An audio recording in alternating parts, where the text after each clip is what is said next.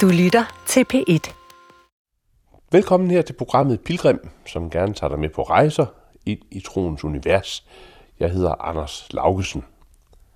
I dag der går turen til prøvestenen på Amager. Det er jo et område, man ikke just normalt forbinder med hverken tro eller spiritualitet. Et område, der snarere er forbundet med lastbiler, havnetrafik og masser af larm. Men ude i et hjørne af prøvestenen, der finder man Leila Vestergaard og hendes værksted. Leila Vestergaard er en af tidens markante billedhuggere, og hun har med sine værker sat efter tænksomme spor mange steder rundt om i landet, og den røde tråd i værkerne, den tvindes omkring tro og eksistentielle spørgsmål. En vindblæst dag med støvregn i luften, der besøgte jeg det helt usædvanlige Arnested for bevægende religiøs kunst. Leila Vestergaard, nu kommer jeg gående hen til et hjørne i en stor stenplads. Og jeg, og jeg har været mange steder, men det her det er altså et af de mest specielle steder, jeg tror, nogen har lavet et interview. Det er sådan lidt råt. Ja, altså jeg har det med at være sådan nogle steder, hvor der er meget, meget specielt, og også råt. Fordi ja. at når man står og hugger i sten, så er man nødt til at have et sted, hvor øh, man kan save med sin vingsliv og, og kaste støv ud ja. til alle sider og hamre løs og... Ja står også og synger lidt, så det er rart at have fred og ro til det. så der er successten og brosten og alt muligt omkring. Og jeg står så ligesom i yderkanten af en plads ude på prøvestenen hos et stenfirma, der hedder Surface, øh, som sælger sten til ja. hele landet, gader og stræder. Ikke? Og der har jeg fået lov til at fylde sådan en enkelt boks. Altså, der, der skulle egentlig være successten herinde, men jeg får så lov til at fylde min ja. container og alle mine ting ind under et halvtag, ja. hvor jeg kan stå og hugge, når det regner, og udenfor, når... det er helt vidunderligt. Og hvis man kan høre sådan noget, der larmer lidt i baggrunden, så er det en, en vindmølle ved siden af, øh, som, som også spiller med her. Ja. Men altså, når man ser rundt her, så er, kan man sige, derinde, der ligger alle de der fine brosten, der er hugget i lige firkanter. Og her, der åbenbarer der sig så en mængde af forskellige sten. Altså alle mulige former og farver. Og så øh, er der nogle steder noget, der er på vej til at blive til, ja, det ligner måske et skib derovre, og så er der nogle ansigter. Altså, det er jo, øh, altså, det, det ligner lidt der sådan en legeplads. ja. Ja, altså nu vil jeg jo også sige, at jeg har jo arbejdet med sten nu i 31 år, ja. så der er jo gamle værker, der står over i hjørnet, og øh, altså nogle lidt mere geometrisk sammensatte ting, og så er der altså reliefer, som er sådan helt øh, supernaturalistiske, ja. og, øh, eller realistiske, ikke? Øh, og der er salmestumper, og, så sådan er pladsen her. men, men når man sådan kommer, kommer, kommer gående, og så ser man på sten, for eksempel her ligger der sådan en stor rød granitsten, ikke? Og jeg, altså jeg hører til dem, der elsker sten. Altså jeg elsker sådan at, at røre ved sten og sådan noget. Altså, øhm, hvordan, hvordan, hvordan, tager du, hvordan, hvordan, hvordan tager du sådan imod sådan en sten, der på et eller andet tidspunkt skal gennemgå en forvandling?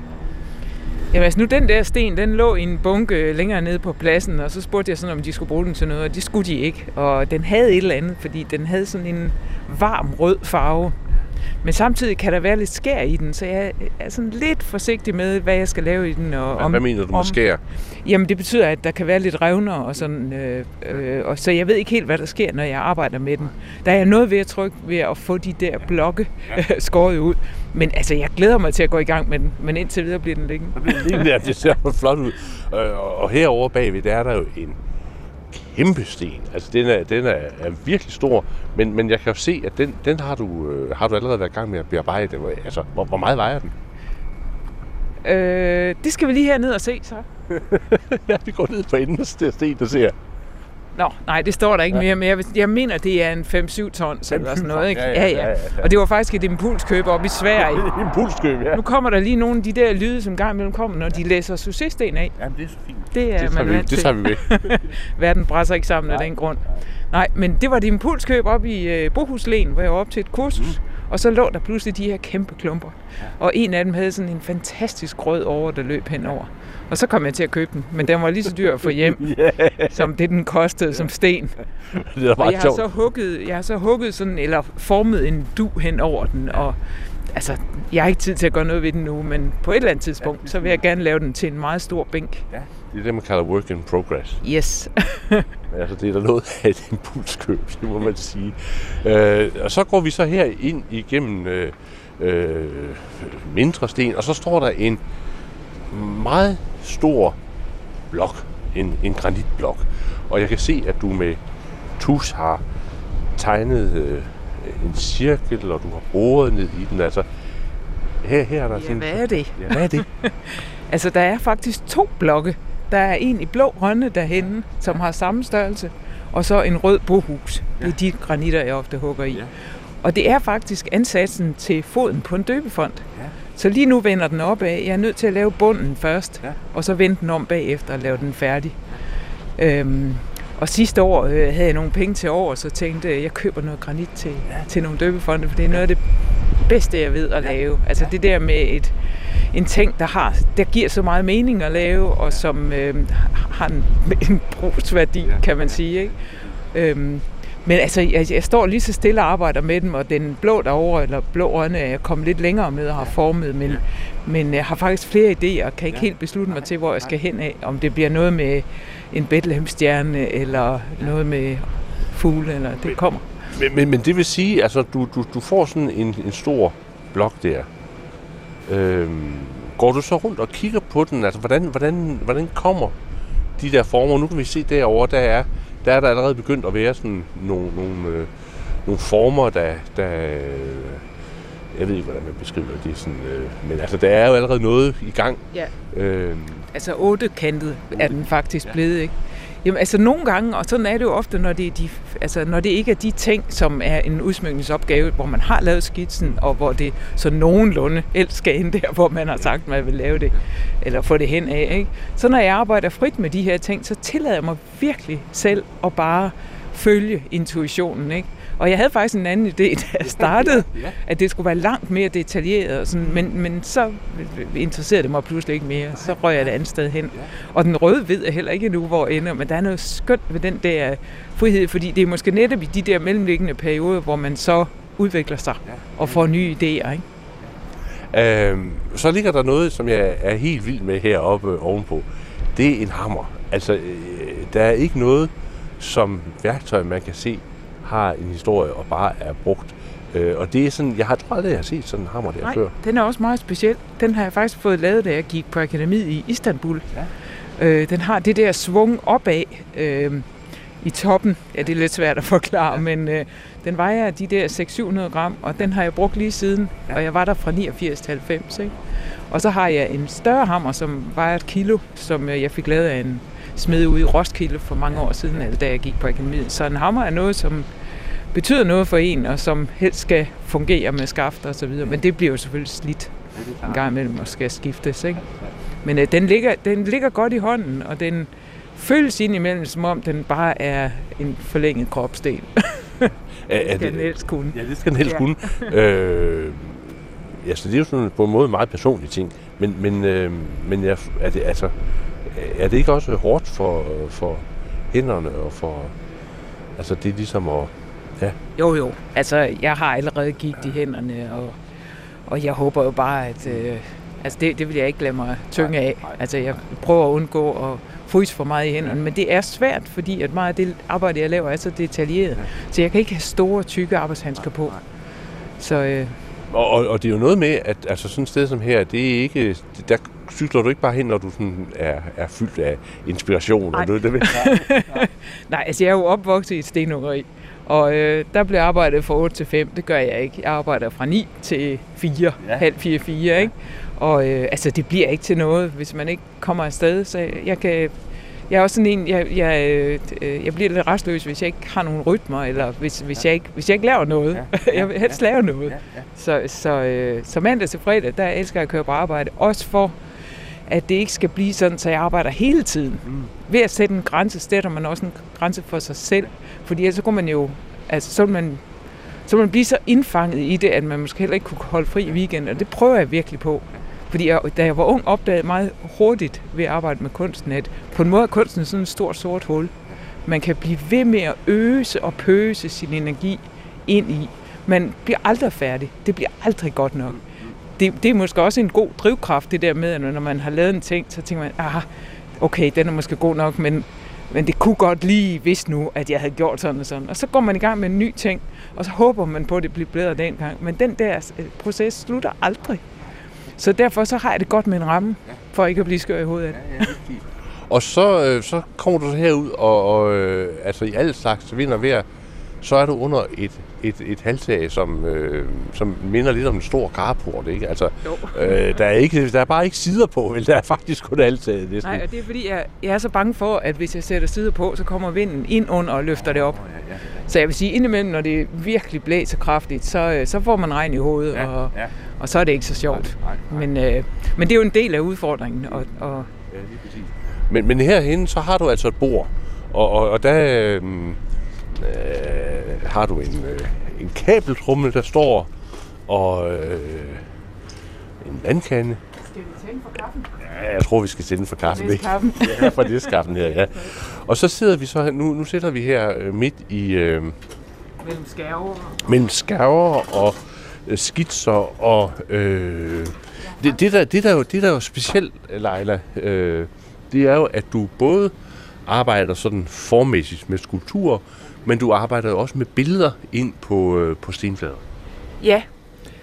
Altså det er jo ofte sådan med skulpturens motiver, at de på en eller anden måde, øh, altså det, det, det, er at arbejde med det tidsløse på en måde. Og der havde det sådan på et tidspunkt, at det var som om, at der var nogle motiver, eller nogle ting, som jeg oplevede, eller en hverdag, som jeg ikke rigtig kunne få med. Og så begyndte jeg at hugge billeder, og pludselig så åbnede der sig sådan helt nye muligheder for at få, ja, få hverdagen med. Ikke? Og det kunne være alt fra, at man huggede sin ostemad og kaffekoppen, og Ja, ja, og, Hvad det måtte være, og, ikke? og, øh, jo også tekster, ikke? Altså, jo, der står Altså, altså, er heromme på sådan en, en af de der brosten, det regner også på mig. Ja, det var egentlig en, jeg, jeg lavede igen, fordi den var, øh, jeg lavede et projekt til Istergade for nogle år siden. Det var i forbindelse med et stort udsmykningsprojekt, hvor jeg så lavede nogle overspringshandlinger. Mm. Og det var at øh, finde nogle små successten, polere dem, og så hugge tekster ind i. Ja. Og så lagde jeg 85 af dem ned i Istergade og på Sønder Boulevard.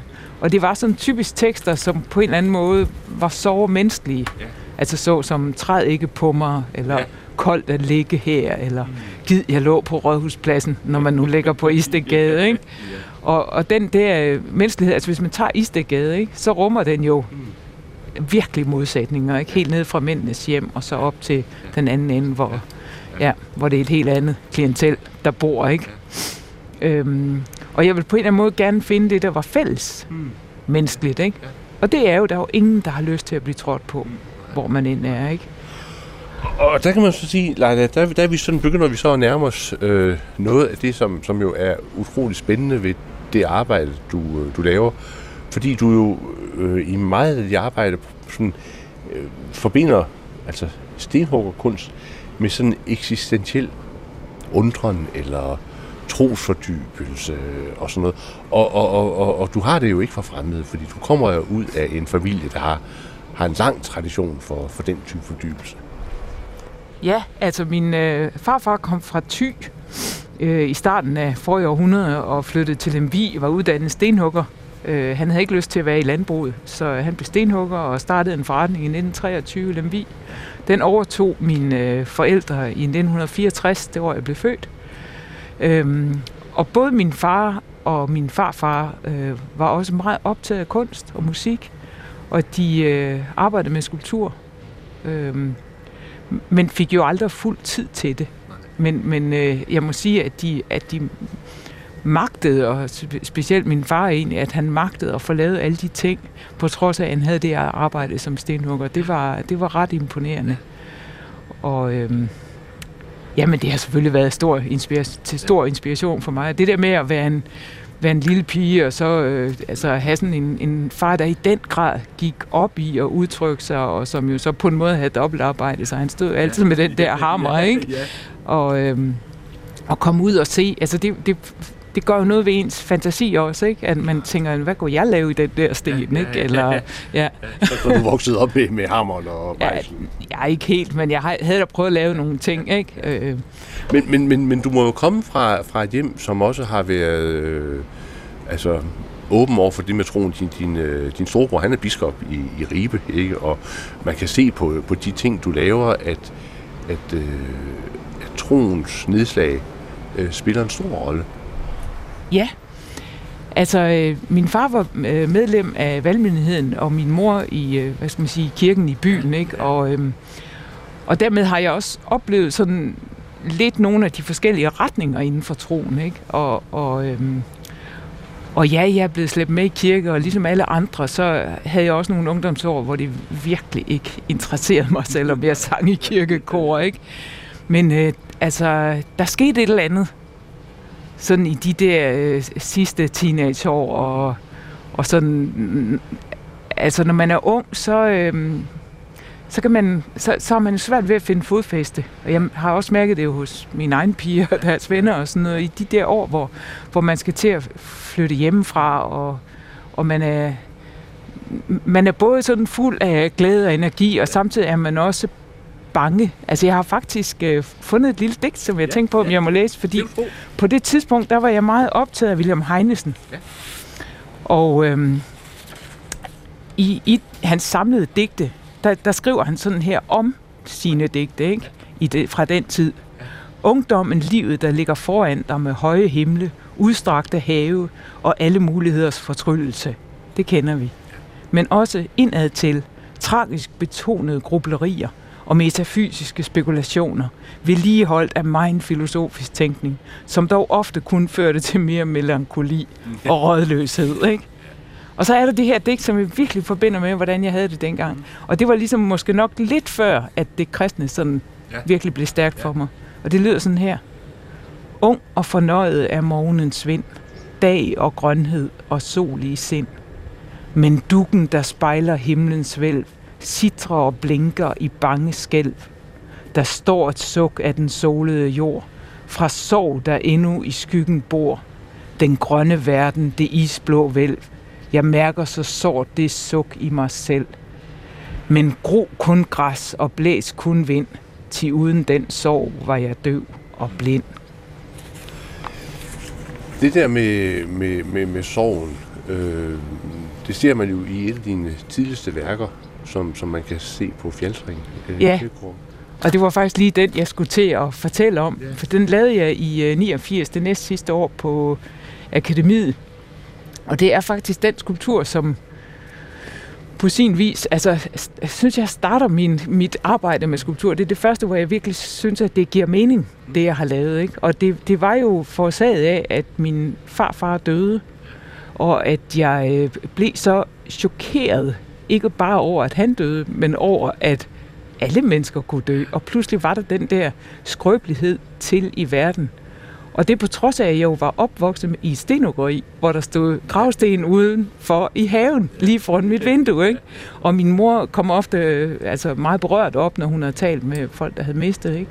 Men det var, det var nogle... Øh, det, øh, derefter, altså, da han var død, der havde jeg sådan et par år, hvor, hvor der var ret sort, eller hvor jeg sådan vågnede om natten og græd og græd over, at verden ikke længere hang sammen. Sådan, som, og så havde jeg en sang, eller en salme, som, øh, som alle jo kender, og det var Se nu stiger solen. Og den bliver ved at synge. Og, og sådan helt bevidstløst bliver jeg ved med at synge, men lige så stille, så åbnede den sig for mig. Og, og øh, når jeg sang det der vers med, med øh, oh, at jeg tør fagne, så, så, så græd jeg over alle de mor og søster og så videre over, at man kunne miste. Ikke? Men, men efterhånden, så bliver det stærkere og stærkere. Altså kraften kom ud af den. Ikke? Så, så, så i perioder så sang jeg, lad mig nu kun drage. Altså, så, så tog man kampen op med den der død. Man vil ikke finde sig i det, vel?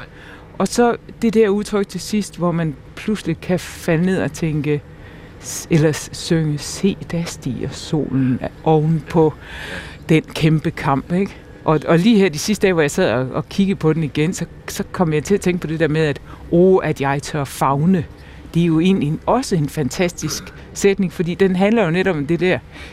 Giv mig, giv mig evnen til at ture elske, på trods af, at hver gang vi elsker nogen, så får vi den der angst for at miste dem. Men det, det vil vi jo ikke være for uden.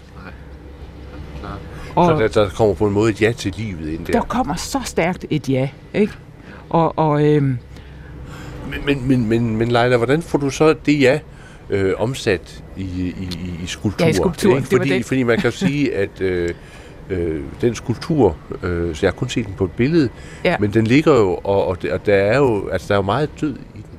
Ja, Jamen, øh, nu tabte jeg helt tråden til ja, skulpturen, ja, ikke? Men det, jeg så lavede, var, at jeg lavede en død mand. Ja. Og det er meget naivt lavet. Mm. Øh, og jeg ligner måske også lidt, øh, altså aber lidt efter min fars måde at, at arbejde på, ikke? Men, men jeg laver det her menneske, som ligger på ryggen, og så med hænderne på brystet, og med lukkede øjne, og vendt mod himlen. Og øh, der er sådan en eller anden ro over det menneske, der er dødt, ikke? Og det har jo på en eller anden måde ansigtet vendt mod himlen, ikke? Men ved siden af står så en lille natursten med et menneske, der sådan er altså lukket fuldstændig sammen om sig selv, som har øh, altså taget hænderne op og dækket øjnene og ansigtet, og som slet ikke vil se verden, og som er helt lukket inde i, i mørket. Ikke? Og det var jo det der, altså pludselig så ser man sig selv udefra, så ser man det paradoxale i, at man vender livet ryggen, eller øh, hvor, hvor den, der er død, er jo væk, eller et andet sted. Ikke? Og at det er jo, når man ser det, så tænker man, jamen måske, det kan jo ikke blive ved. eller man, man, må jo, man, man må jo se, altså selvom man har mistet, må man jo se, hvad, der, hvad man så kan stille op med det her liv. Ikke? Der er måske noget, der er vigtigt, at man får udrettet eller gjort, eller mennesker, man, man må kære sig om. Men, men, men det der ja til livet er jo også sådan et, et altså, på sin vis et livslangt ja. Ikke? Altså det er jo en bevægelse ind ja. i livet, når, når, man, når man ved, at døden er der, og man ved, at man mister, og, og det ligesom er rammen for livet. Så det er så på trods at sige ja, og nu kigger jeg over på en af dine andre sten og siger tak. Ikke? Der står med bare sådan tak ind. Ja. Altså det er jo sådan en proces. Hvordan, hvordan ser du så, at, at, at det, at du kan forme ting i sten, hjælper dig ind på det der med at sige ja til livet? Jamen altså, det er jo skønt det der med at have et, et mediearbejde i, hvor, hvor øh, alt, alt det, man oplever i sit liv, at, at altså, er der noget, der presser på, eller sådan, at man kan, at man kan udtrykke det, ikke? Ja. Altså, da jeg var i Tyrkiet, så arbejdede jeg meget med nogle sådan geometriske former og noget abstrakt, men der gik ikke ret lang tid, inden det ligesom måtte måtte, der skulle mening i det, ikke? Så når jeg lavede tusind øjne på en plade, så, så tænkte jeg på slægtfølge og slægters gang, og det der med at være en lille brik i et, i et meget stort mønster, ikke? Og, og sidenhen, da jeg så kom hjem og, og fik, eller fik mit første barn, ikke? Så, så pressede øh, kroppen sig på. Det, det at, altså for eksempel det, det lille bryst, ikke? Ja. Altså, og, og brystvorten blev så altså, symbolet på, på et centrum, selvfølgelig for det lille barn, men jo men jo også en, en prik i verden, ikke? Eller, og livsgivende. Og livgivende, ikke? Så, øh, så og jo, det der med, med, med jaget til livet og taknemmeligheden. Altså jeg vil sige, den kamp, jeg var igennem i de par år omkring den døde og den sørgende, de har altså givet en kæmpe styrke og, og jeg tror, at hvis jeg havde levet i dag, så efter et halvt år, så var der nogen, der havde sagt, at jeg skulle nok have lidt hjælp. Ikke? Men, men, og, og, og det er jeg helt sikker på, at det, det ville der være andre, der havde brug for. Men, men det her, det var sådan en, et livtag med døden. Som, som, øh, som jeg er taknemmelig for i dag, at, at jeg kom igennem, og, og, og som øh, jeg gør det nemmere at forstå andre, når, når de er i den situation, ikke? Eller, eller, ja. Øh, skal vi, skal vi have lidt, lidt kaffe? Ja, nu skal vi have lidt kaffe. Jeg har det ofte med, når jeg står og arbejder, så sætter jeg vandet over, og så glemmer jeg det, og så koger det 27 gange. altså, altså det her, det jeg tænker på, øh, øh, som jo er sådan noget øh, på en måde paradoxalt i skulpturen, det er jo så det med, at øh, der er vel ingen kunstform som skulpturen, der i den grad prøver at sige døden imod. Ikke? Fordi man kan sige, altså når vi alle sammen er væk, og bøgerne er gået i opløsning, og øh, malerierne er forsvundet, og, og så videre, øh, jamen så kan det være, at man på en havbund finder øh, den døbfond, der står der, ikke? Ja, jamen det, øh, det ved jeg ikke, hvad jeg sige til. Det er sådan, det er. Ja. Altså, jeg lavede jo for eksempel øh, øh, munde, den der kæmpe plade med ja. tusind munde, ikke? Ja. og det var jo fordi, jeg opfatter sproget og ja. ordet og sangen ja. som meget flygtige. Ja. Ikke? Ja. Så det, der kommer ud af den her mund, det forsvinder. Ja. Men ved at det nu er hugget i en plade, så har man jo alligevel fastholdt det et eller andet. Ikke? Og i virkeligheden tror jeg, at, at det har ofte været min intention, mm. det der med også at prøve at fastholde noget af alt det, som er så flygtigt ja. i stenen. Mm. Fordi vi, vi, det kan vi jo ikke. Nej. Og det kan jeg heller ikke. Nej. Og jeg kan heller ikke få en sten til at flyve, men jeg vil gerne. ja. Det er en, ja, det er en kamp. Er der, er der en sang, vi måske skal have, som taler sammen med, med stenen, så hvor flygtigheden taler sammen med... med Jamen, jeg, du spurgte, om jeg, om, jeg, om jeg havde noget musik, og så ja. fik jeg jo simpelthen sendt så mange numre ja. til dig. Men jeg tror egentlig godt, at jeg kunne tænke mig at høre Benjamin Gili. Ja. Øh, Mi pardo di rangora. Mm. Som øh, stod i min forældres øh, ja, pladesamling. Ja. Øhm, og det er fordi, at jeg synes, der i den, mens han synger den, mm. er så meget følsomhed, ja. og så meget... Øh, altså sådan en, en, en sårbarhed, men også en, en stor evne til at, at vise det det fineste og det største ja. med sin stemme, ikke? Ja. Og, og, øhm, ja, det... og det er jo på en eller anden måde, det, det, altså, jeg vil jo gerne blødgøre granitten. Ja. Jeg har sådan en sætning, som jeg elsker, og som jeg også har hugget i et værk i Ribe. Ja. Øh, jeg tror på ømhedens øjeblikke. Mm. Det er skrevet af Janina Katz, som var, var jøde, ja. og som mistede øh, familiemedlemmer under nazismens øh, terrorregime. Ikke? Øh, jeg tror på ømhedens øjeblik. Det er en meget stærk sætning. Og tænk, hvis man kunne få den ømhed ind i noget så hårdt og afvisende som en skulptur i sten. Nibor.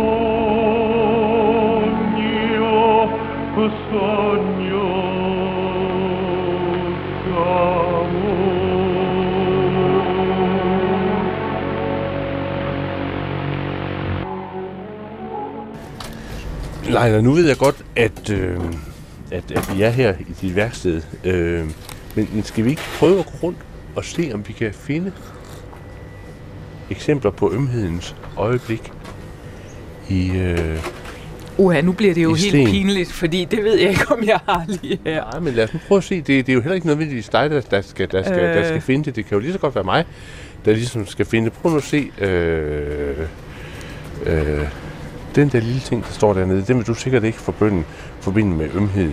Det er sådan en... Øh, jeg ved ikke, hvordan man skal beskrive den. Men, men for mig, så, så, så, så, så øh, forbinder den mig ind i noget, øh, nogle former, jeg har set i Tibet. Ja. Og hvor jeg har, har haft øh, nogle ømhedens øjeblikke. Ikke? Så den der vil for mig øh, sige, det kan jeg godt forstå, der er et ømhedens øjeblik i den for mig. Ja, Altså, øh, nu har jeg siddet og talt de store ord, og så kan jeg ikke rigtig selv forbinde det med det lille smykke der. Men altså, man kunne jo... Man kunne tage reliefet, der står bagved, ja. som er et gammelt et, mm. og hvor der er hugget en, øh, en muselmalet kop. Det var den allerførste billedsten, jeg lavede. Ja. Altså et billede af en mus med et kop, og så ligger der et postkort af Hopper, maleren Hopper bagved. Og det er en kvinde, der sidder mm. alene på en øh, seng med en bog, tror jeg ja, det er, ja. ikke? Men ud over hele fladen er der med små, sirlige øh, hug, hugget sådan et levende mønster, som jo på en måde understreger hendes ensomhed ja. lige der. Ja. Men som alligevel også forhåbentlig i behugningen har et eller andet form for liv, der gør det der rum levende. Ja.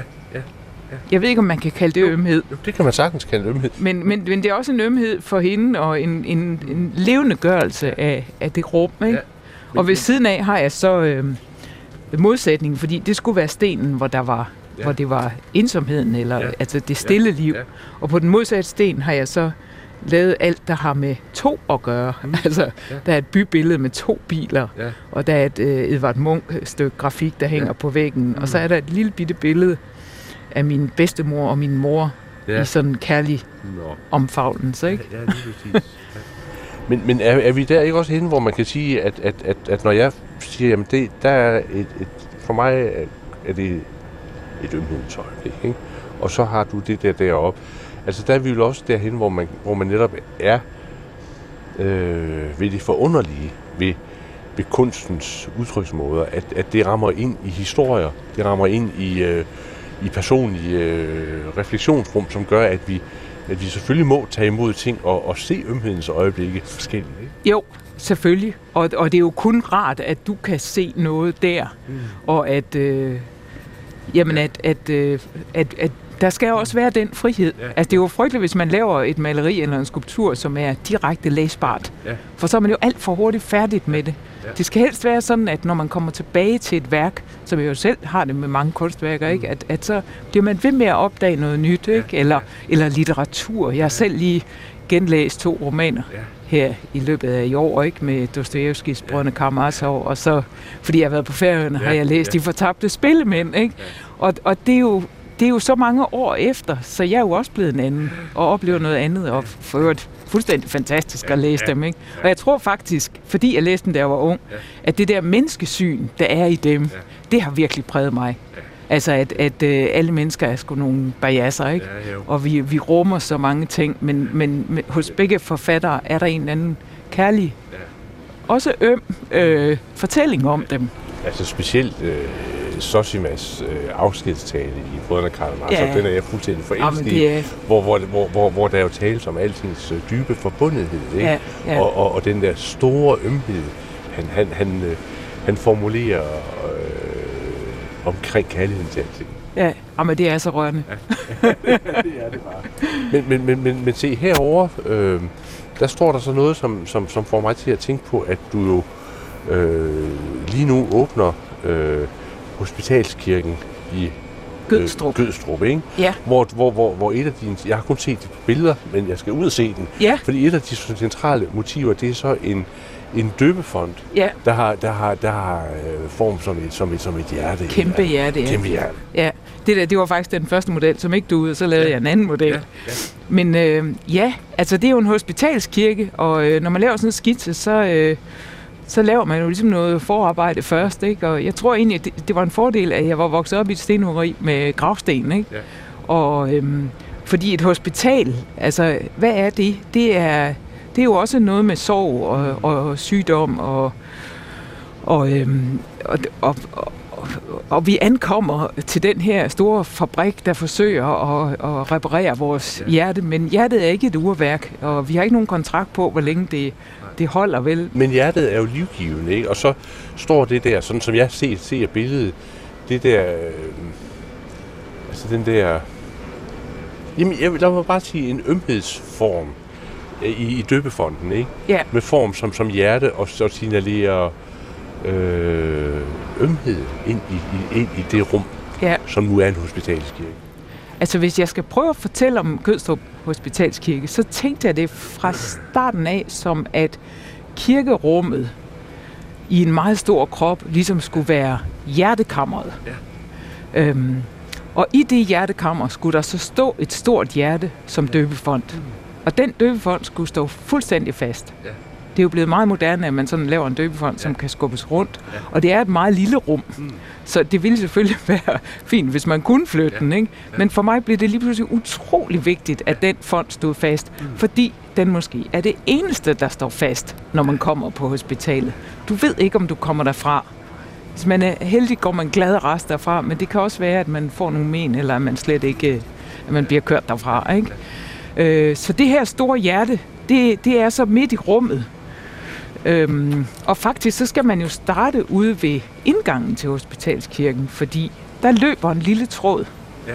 Og når man ser den, så kan man nok ikke lade være med at følge den. Det vil et hvert barn i hvert fald mm. gøre. Og når man så drejer ind i kirkerummet, så opdager man, at den lille tråd hænger eller løber hen til døbefonden. Ja. Men det er faktisk omvendt. Fordi tråden er en af de der årer, store årer fra, fra døbefonden, som løber ned på gulvet og ud og modtager os ved indgangen. Og ved døbefonden løber trådene til alle sider. Øhm, og så løber tråden op til alterbordet, op over det, og op på en kæmpe altertavle, der er 3 meter 60 gange 3 meter. Og der bliver den til en rosengren, der er ved at springe ud. Og, øh, fyldt med billeder. Og der er fyldt med billeder, ja. Det var faktisk sådan, at, at da jeg fik ideen til, til, til udsmykningen, så kom det med hjertet med det samme. Hmm. Hospital, hjerte, hvor svært kan det være? Ja, ja. Men jeg kunne ikke komme videre. Nej.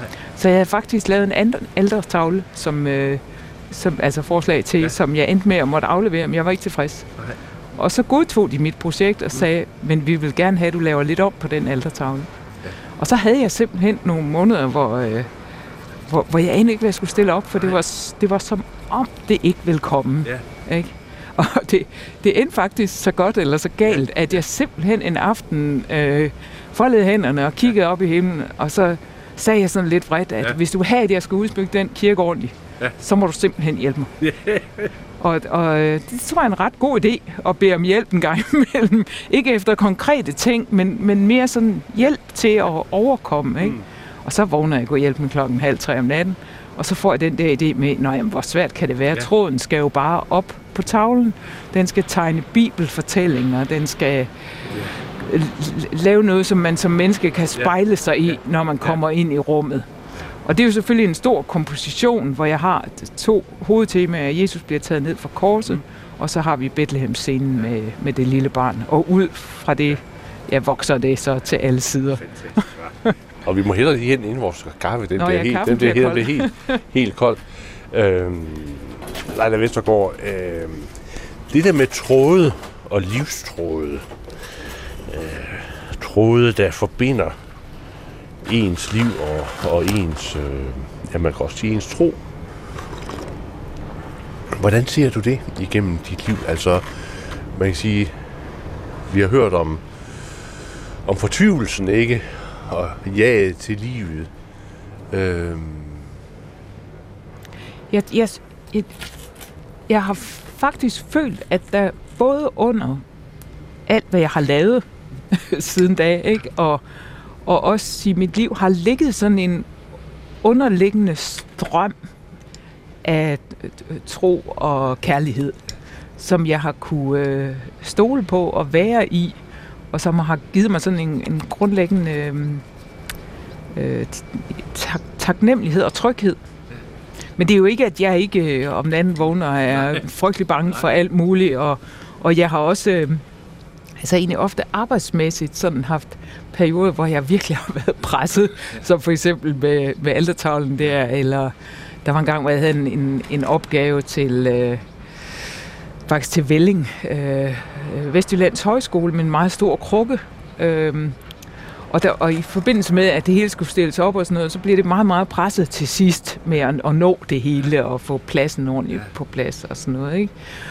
Og, øhm, der oplevede jeg faktisk, altså sådan helt konkret, at, at, øh, at blive båret. og der var jeg på Gotland og besøgte min øh, kusine, der arbejdede deroppe og havde min datter med, og jeg havde fuld fart med at skue alt muligt, men hun fik mig ligesom bremset, så jeg kunne øh, altså, slappe af, for nu havde jeg trods alt en uges ferie. Og så øh, ville jeg så gerne ud og se en kirke, Dalhem Kyrka. Og da jeg kommer derud, så øh, en, st- en formiddag, så sidder jeg bare helt stille der på en kirkebænk og kigger. Og øh, der er et kalkmaleri, jeg husker ikke, om det er det 11. 12. århundrede eller deromkring, ikke? Og Jesus er ved at blive taget ned fra korset. Øhm, og så sidder jeg og kigger på det, og, og pludselig, så ser jeg, at øh, der er jo hænder, der holder om ham. Men jeg kan ikke finde ud af, hvem der holder om ham. For der er ikke noget ansigt på. Og måske er ansigtet bare skjult om bagved. Eller det kunne jo også være, at der er en pointe i, at man ikke kan se det ansigt. Og for mig så bliver det sådan, altså et, det var som et, et lys, eller jeg får helt godt ud, når jeg tænker på det. Altså jeg ved ikke, om andre kan følge det, men, men jeg tænkte pludselig, jamen så kan, så kan Gud jo vise sig alle vegne. Og måske manifesterer Gud sig netop igennem vores medmenneskers kærlige berøring af os, eller når vi mindst, venter det, at der er en, der, der øh, tager os om skulderen, eller lige siger et kærligt ord. Ikke? Og jeg tror, ja, og, og den der, øh, jeg, jeg kan lige gøre det færdigt, ikke? Altså da jeg så går fra kirken, jeg kan huske det nu, det var sådan en sommerdag, så får jeg altså virkelig pludselig en fysisk fornemmelse af at blive båret og var totalt lykkelig. altså, sådan helt, det var jo et moment, ikke?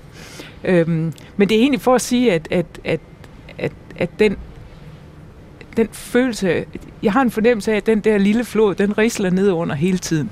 Og det er selvfølgelig momentvis, at man kan mærke den som der. Men, men øh, jeg tror på, at den er der. og jeg mærker den i en daglig kontekst, når jeg, når jeg arbejder, og man lige har fået lavet kaffen og fået fundet værktøjet frem, og så er man i gang, og så glemmer man sig selv. Ikke? Og så ryger man ind i sådan en... Altså måske er den der følelse i virkeligheden følelsen af at være fælles om noget, eller fælles med et alt, eller... Øh, øh, hvad, hvad sker der, når du, når, du, når du glemmer dig selv? Jamen, det er jo helt vildt at glemme sig selv. Fordi så, så bliver man jo et med noget andet. Og det er så banalt at sige et med, med noget, der er større. Ikke? Men, men det er jo lidt det samme, når, når jeg synger i mit kor. Ikke? At, at der, hvor det... Altså, når man simpelthen står og synger Madonna over bølgerne, ikke? Øh, jeg synger i Sokkelund nu, men har sunget i uh, Sjølund Kammerkor i mange år også, ikke? Øhm, så, så glider stemmerne afsted, og lige pludselig så bliver, så bliver det der fælles... Øhm, altså to bliver til tre, øh, 24 sanger bliver til 100, fordi at man, man, er, man er i en strøm, man, man ved ikke, altså floden fører ja, en. Ja. Det er helt vidunderligt. Og ens egen stemme er ikke så vigtig, det, det, det er det fælles, ikke? Men i virkeligheden, når det er sådan et piano i et kor, hvor man ikke kan høre, hvem der laver hvad, altså det er helt, helt, helt vidunderlig følelse. Leila Vestergaard, den der øh, følelse af det fælles men også følelsen af at, at på en måde være på rejse ned af, af en, en flod, eller for, på at være på, på den lange livsrejse. Der tænker jeg, at når man, når man er øh, billedhugger, og man, man, man hugger døbefonde og så videre, så må man jo øh, så må man have oplevelsen af, at man står i rækken af mestre. Ikke? Altså, nu, jeg kommer ud fra, fra Djursland, hvor vi har nogle helt fantastiske døbefonde. Ikke? Men, men der er jo et eller andet, der sådan ligesom forbinder det, du laver til dem, der er en, der er en, en rejse, der er en flod, der er en, en, ja. en lang sammenhæng. Altså, jeg har altid haft det sådan, at når jeg stod ved en romansk døbefond, at så, øh, ja, så blev jeg igen helt utrolig lykkelig. Og det er jo selvfølgelig fordi, at man, jeg, jeg ved jo, hvordan der er blevet kæmpet med den der blok. Ikke? Og, og jeg kan på en måde godt lide det der med, at, at det jo ikke personen bliver ophævet. Ikke? Altså, der er ikke navn på, hvem der har hugget den, men der er blevet udtrykt noget, og den overlever det menneske. Og den rækker ud og når os andre århundrede efter århundrede. Ikke? Og sådan i al beskedenhed, så håber jeg da også, at nogle af mine værker altså, kan, kan give den glæde hos nogen. Ikke?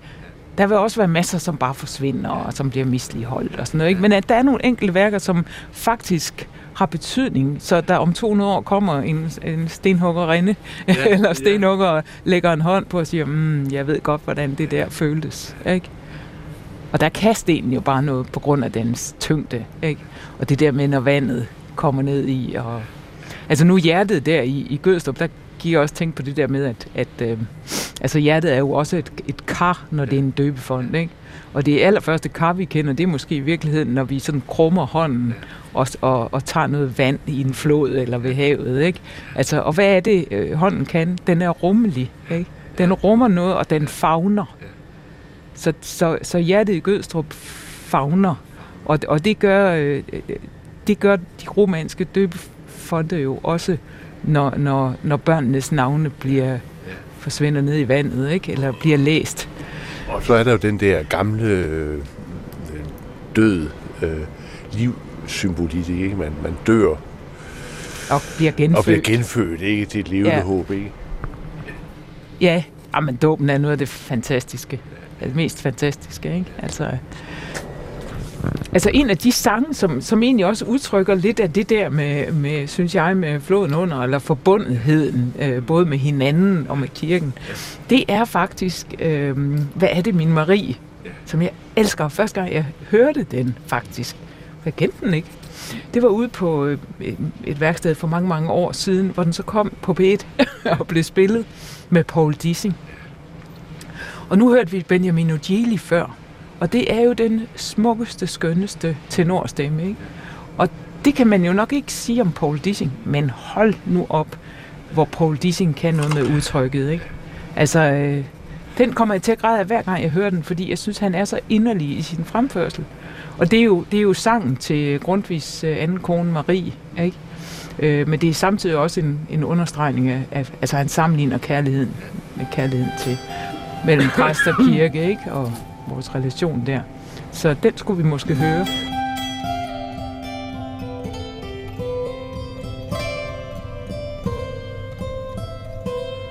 Hvad er det, min Marie, som gør det, at vi to vi taler eller tiger på færre og i ro os føle vi sammen, som kirken og dens armen, som præster menighed, som præster menighed. Det er, at vi vil være hinanden, som vi er. Det er at vi kan bære hinanden som vi er. Det er at vor mund. Vi våger eller blund Dog mødes i et kys dog mødes i et kys. Kun på en egen måde. Vi er i grunden et. Vort liv var os en gåde Til vi opdagede det.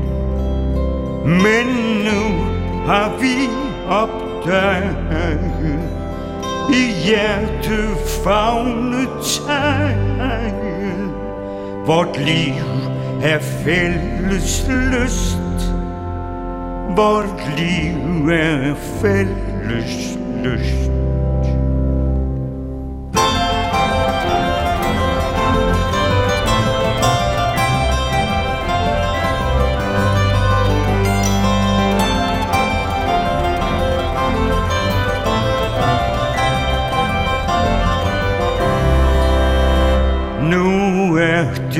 Kun en gåde for os at tænke på.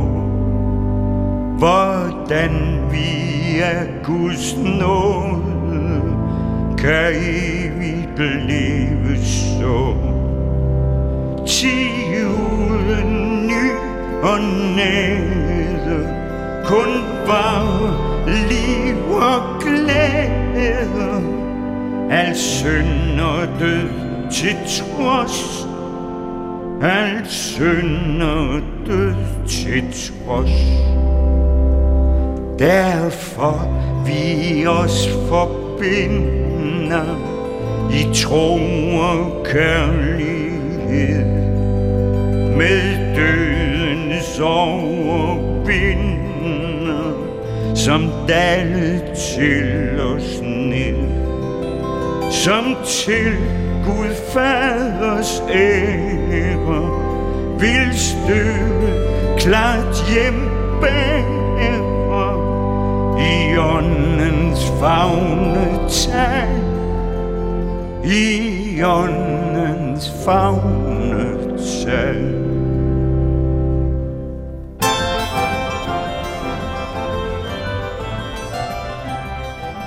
Ind i, øh, i hverdagsmemori, der er der det her helt vidunderlige øh, udtryk, hjertefagnetaget. Ja, det tænkte jeg også på. Hjertefagnetaget. ja, men det er jeg også inspireret af. Og der er også et eller andet med, at vi kan bære hinanden, som vi er. Som jo er helt vidunderligt. Men, men det der hjertefagnetaget er jo på en måde også en beskrivelse af, at du står her, og du rækker ud imod en stenblok, der er en firkant, ikke? Og så i dit hjertefagnetaget, så begynder du at, at øh, fremelske former og fortællinger øh, og skønhed. Ja, altså jeg vil så gerne blødgøre den. Jeg, jeg, jeg, jeg synes, at... Øh, eller, altså, vi lever i en verden, som jo i virkeligheden er, er, er hård også, ikke? Og der sker så mange ting, og altså, hvordan, igen, ømheden, hvordan får vi hvordan får vi blødgjort hinanden og stenen, ikke? Altså, jeg, jeg har jo lavet her i øh, de sidste år, der har jeg lavet en, en søndefaldsserie. Og øh, den sten, der ligesom startede det hele, det var en, øh, en stor natursten, hvor der ligesom sad sådan en lille gevækst på eller noget. Ikke? Og øh, den blev til granaten i hjertet. Først så lavede jeg øh, ligesom hjerteformen i den, eller bare overfladen. Og så gik jeg og tænkte på, hvad skal der, hvad skal der være i, i det der, som ligesom er hægtet på, eller som en del af det. Og så var det, at jeg havde den her lille håndgranat liggende fra den gang, jeg, jeg arbejdede for, for militæret øh, med en opgave. Ikke? Øh, og der lavede jeg en stor granat. Men det er en anden historie. Men, øh, men pludselig, altså da jeg havde hugget den her top af håndgranaten ind i hjertet, så kunne jeg jo i første omgang slet ikke beskrive, hvad det var, men jeg kunne bare mærke, at det var vigtigt og vægtigt. Fordi at, at øh, det, det var noget, jeg kunne genkende. Mm. Altså, øh, jeg har det jo sådan med musik, at jeg elsker Palestrina fra 1500-tallet, og det er musik, der flyder, og man føler, at verden er helt sammenhængende. Men, men, men jeg kan også lide for eksempel øh, en Nina Simone, der går fuldstændig amok øh, i, ja, i nogle numre, ikke? Altså, hvor, hvor man sådan mærker smerten, ikke? Og, og, og det, jeg vil fortælle, var vel, altså, eller tage livtag med, det er jo det der med, at, at vi er jo mennesker på godt og ondt. Altså, og vi kan ikke fornægte, at, at vi også indimellem er onde. Altså, og, og vi ikke altid vil hinandens bedste. Altså, fordi vi også er egoistiske og, og, og vil vores eget så meget, ikke? Men, men, men jeg tænker på det der med, altså med, med, med hjertefagnetaget. Altså det der med gerne at ville række ud og, og fagne, hvad det nu er, der møder en. Ja. Øhm, Altså, hvordan gør det? Nu, nu har vi talt om, at du for eksempel er disciplineret omkring dit arbejde, ikke? Jo. At du ligesom møder op her, og så, så siger du vil og skal og så videre. Eller, ja. Altså, ja, hvordan, hvordan, ja, det er der jo ikke hvordan, så med, hjerte. hvordan med hjertefagn? jo, men måske er det en forudsætning for hjertefagnetaget, at man også ligesom giver tingene retning, eller? Ja, man er nok nødt til at sætte en ramme ja. øh, for, for det her liv, ikke? Altså, lige så vel som når man øh, får børn og skal tage sig af dem, ikke, så, skal de, så skal de jo stadigvæk have mad og, og, og en seng at sove i. Og, altså, der er nogle fysiske ting, der skal være på plads, og så kærligheden er altså en del af, af, den, af, af nærværet mm. med dem. Ikke? Øhm. Men, men, men der er jo et eller andet med nogle kilder, altså hjertefagnetaget og kærlighedens kilder, altså nu mødte Grundtvig sin Marie der, ikke? Og det, ja. der udsprang så den her vidunderlige sang og kreativitet og så videre. Altså hvad tænker du om, om det der samspil imellem øh, hjertefagnetaget og det at, og møde verden med ømhed og give ømheden former, og så, og så de kilder, der er med til at, at nære det. Jamen, det er jo klart, altså for mig, der betyder den kristne tro jo rigtig meget, og, og det, at man har en eller anden, at jeg har en, en form for ydmyg taknemmelighed over, at, at selvom jeg er, som jeg er som menneske, at så er jeg elsket på trods. Ikke? Og, øhm, og, og, øhm, og der kan man sige, i, i virkeligheden så øh, den, apropos Dahlhem og, og, og kærligheden, der ligesom strømmede igennem ja, mig, ikke? Altså, så, så er det ikke nødvendigvis noget, der kommer fra mig. Altså, så er det noget større, ja. som det store hjerte i, i Gødstrup, der er så stort og rummeligt, som intet menneske kan være. Ja. Øhm, jeg har jo også lavet kilden i Nivartov, som er en skulptur, der står midt i gården, og som Grundtvig kigger ned på. Ja. Og det er jo netop den der kilde, hvorfra øh, ja, kærligheden strømmer, ja. og, øh, og hvor, hvor, hvor Kristus jo ligesom er altså død og gået ned i dødsriget og opstanden igen, ikke? og ud på jorden vokser der så grene øh, ud til os. Ikke? Så, så der er en kærlighed given, øh, som jeg selvfølgelig, en kilde jeg drikker af.